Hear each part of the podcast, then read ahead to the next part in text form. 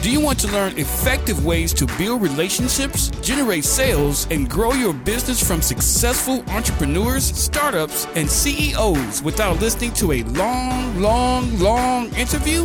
If so, you've come to the right place. Gresham Harkless values your time and is ready to share with you precisely the information you're in search of. This is the I Am CEO podcast.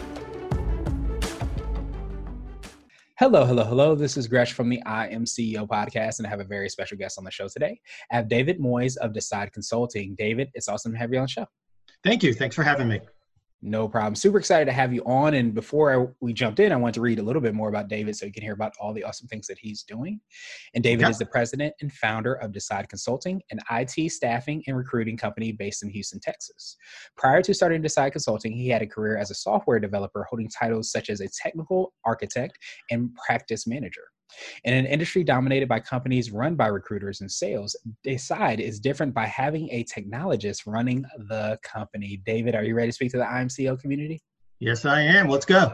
Let's do it. Let's make it happen. So to to kind of jump right in, I wanted to hear a little bit more about what I call your CEO story, how you got started with your business and all the awesome things you guys are doing. Okay. So right out of college, way back when, uh, started working for one of the big four consulting companies uh, just as a staff person doing programming projects, worked there for several years, left there to take more money at another IT consulting company and did that a few times. And some trends happened at all these companies. I was the person who was uh, going out on sales calls with the salespeople, helping them close deals. I was writing the proposals. I was, if a project was going sideways, they'd stick me on it and I'd make it better. Uh, if they were trying to hire people and wanting someone to do some technical interviewing, they were calling me on doing that. And they kept on doing that. And what I realized at the time was I am making a lot of money for a lot of other people, and maybe I should do that for myself. So decide started that way at the time, there's some new technology that was coming out, uh, and I was definitely an early adopter with it. Um, and Decide really started off as just a software project development company uh, doing custom software development. Um, and that was great. And we had several, several good years with that. Um, the issues were is that I eventually wound up burning the candle at both ends. I'm doing the work, I'm hiring people, I'm doing sales, I'm trying to do marketing. I was taking care of my clients, but not building as I fast as I could have. And then 2008 happened, and uh, all of a sudden our pipeline just dried up, and a lot of projects that we had where we thought they were going to go on longer, they dried up, and we definitely shrunk. And coming out of that, it was you know some decisions that we had to make. Do we want to keep on going with this custom software development? But what I realized was, you know, when the phone rings we're getting a lot more people asking us for i need a programmer. I need a network engineer. And we just shifted to let's just focus on the staffing and recruiting components of the company. It's easier to find salespeople to do that. Um, selling software projects is very abstract for a lot of salespeople so we've just been focusing on that for several years now.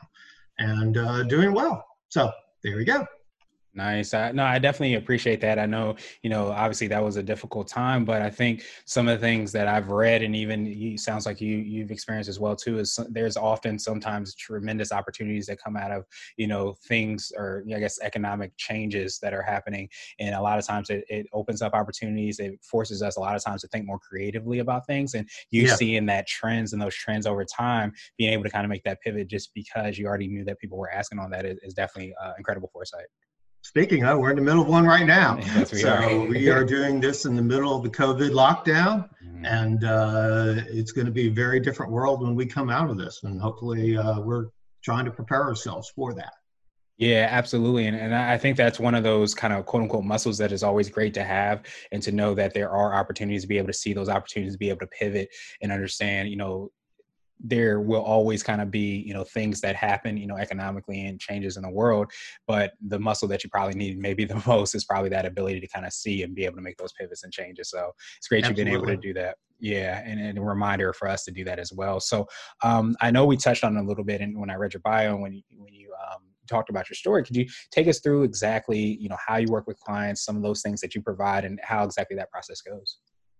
So ultimately there are many, many companies trying to find IT software developers, Scrum man or Scrum masters, a variety of technical positions, and we help them with that.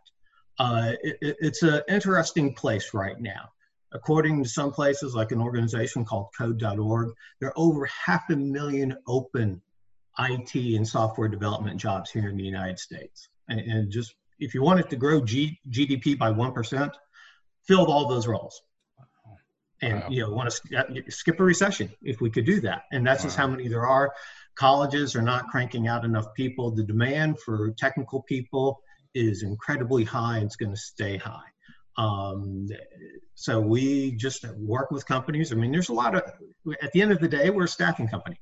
And there's a lot of varieties of staffing companies. Um, and we just focus on the IT and technical spaces. Yeah, that makes a lot of sense. And I had no idea, you know, based off those numbers and those statistics, just how, you know, big it is. I have heard it, you know, a lot that, you know, people are always looking for, you know, te- those technical people. But I think, you know, just even you as speaking on it from a sales aspect of like how, I guess, um, you know, it's harder to plug and play when it comes to probably tech- technical uh, positions. So you have to really make sure that you're getting the right people in the right seats. The right people, the right seats, the right skills. Uh, and the skills are changing and they're evolving. Mm. Um, the way I describe it to a lot of people, the menu of technical skills is ever growing.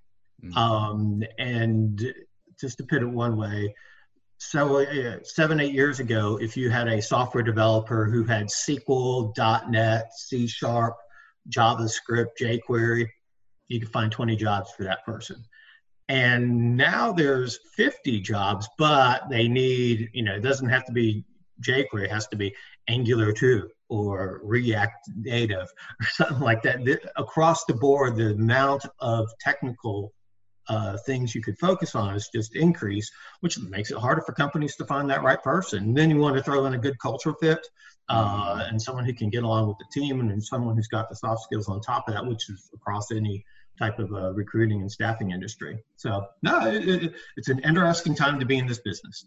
Yeah, absolutely. No, and and that's what I was imagining too. You know, as I, see, you know, technology is everywhere in all different industries. It's not just its own industry.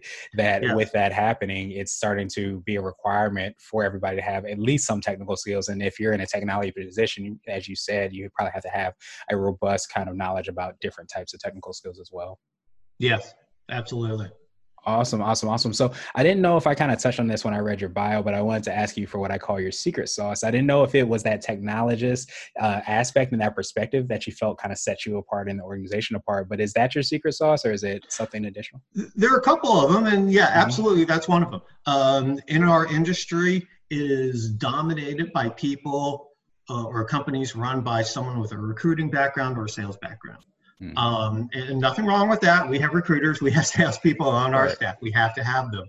Um, but myself, coming from a technical background, gives us an edge. It's something different. Uh, I can get my team together and I whiteboard a lot of things. This is what they're talking about when you hear this phrase. Here's how this came to evolve and where they were kind of scratching their heads or trying to do a Google search, I can break it down for them and help them understand what they're looking for, good questions to ask the clients and the candidates. Um, so that definitely gives us a plus on several things that we do. Yeah, absolutely. No, I love that. And I wanted to uh, switch gears a little bit and sure. I want to ask you for what I call a CEO hack. And this could be like an app, a book, or a habit that you have, but what's something that makes you more effective and efficient? I'm going to go. I'm going to throw one, a book out there and then one other thing. Okay. Uh, Zen and the Art of Motorcycle Maintenance. If okay. there was a book that really kind of affected me a particular way years ago when I read that, it was that. And it just gave me a different perspective on how to solve problems. Um, another CEO hack, and this is more tangible for people, mm-hmm. um, automation. Automation. In, in, for bigger companies, you're going to hear the phrase digital transformation. Mm-hmm. Um, how do we get the orders from our supply chain directly into the uh, in, into the invoicing or whatever the case may be? Mm-hmm. And, and that's great for bigger companies, but for smaller companies, startups, um, people with you know 10 or less people, you can automate things too. There are some great tools out there that are easy to use, low cost. um, Zapier, uh, uh, IFTTT, which stands for if this then that, uh, Microsoft Power Automate or Power Automate. Yeah, absolutely. No, I, I definitely appreciate those two hacks. And so I, I, wanted to ask you now for what I call a CEO nugget. So that could be like a word of wisdom or piece of advice, could be around staffing or or hiring, or it might even be something you would tell your younger business self. To other CEOs, um, establish core values. Mm. Think about what they are, and don't make them these. Our mission is to make the world. Yeah, no, no, no. what are things that you would hire people for, fire people for? What are those guidelines if you were to sit back and say, if some if this is an action that we want to do, that's a core value. If someone does this, I would fire them or hire them or give them a raise or promote them. That's a core value. Think about what your core values are. Go through the exercise of defining them, writing them down, letting people know what they are put, make posters of them, put them in your office. Awesome, awesome, awesome. So I wanted to ask you now for what I call my absolute favorite question, which is the definition of, of what it means to be a CEO. And we're hoping to have different quote unquote CEOs on this show. So David, what does being a CEO mean to you?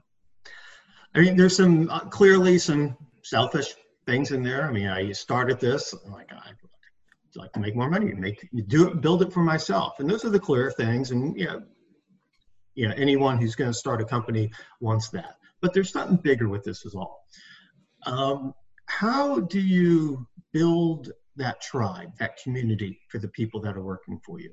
How do you get them to feel like they are part of something bigger? How do you get them to feel like, yes, it's more than just them and then coming in and clocking in and clocking out? How do you get them feeling like they are part of something, part of a tribe? How do they grow? Um, and that's that's a challenge. And you know there's some people that were with me that really buy in and they're all in and that's great. And those are the ones that fit to the core values. And i've had some people before and they did not really care. And like why why are they here?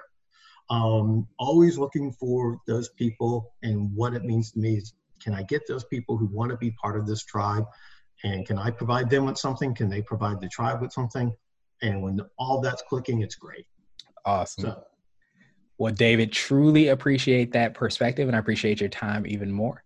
What sure. I wanted to do was pass you the mic, so to speak, just to see if there's anything additional you want to let our readers and listeners know, and of course, how best they can get a hold of you and find out about all the awesome things you and your team are working on. Okay. And I, uh, going to throw one thing out here. Just uh, when I get into how do you, you know, the automation, what do you do? Mm-hmm. I mean, we're not a big company. We're not one of the four, you know, Fortune 1000, even close to that. But a with some simple tools, something that we've done, and just like during this the COVID period here, a thing that we'd automated was going out and finding out what are the open IT roles in Houston.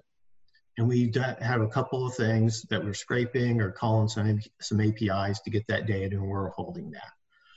When and we started this a few months ago, and when everything started going crazy and everyone's getting laid off, we very quickly changed tax in that and started posting on our website, decideconsulting.com, all of the open IT roles that are in Houston. And not just us, our competitors, all the companies that we're hiring, consulting companies, and we just put it out there and told the community, look, we know a lot of people are hurting right now.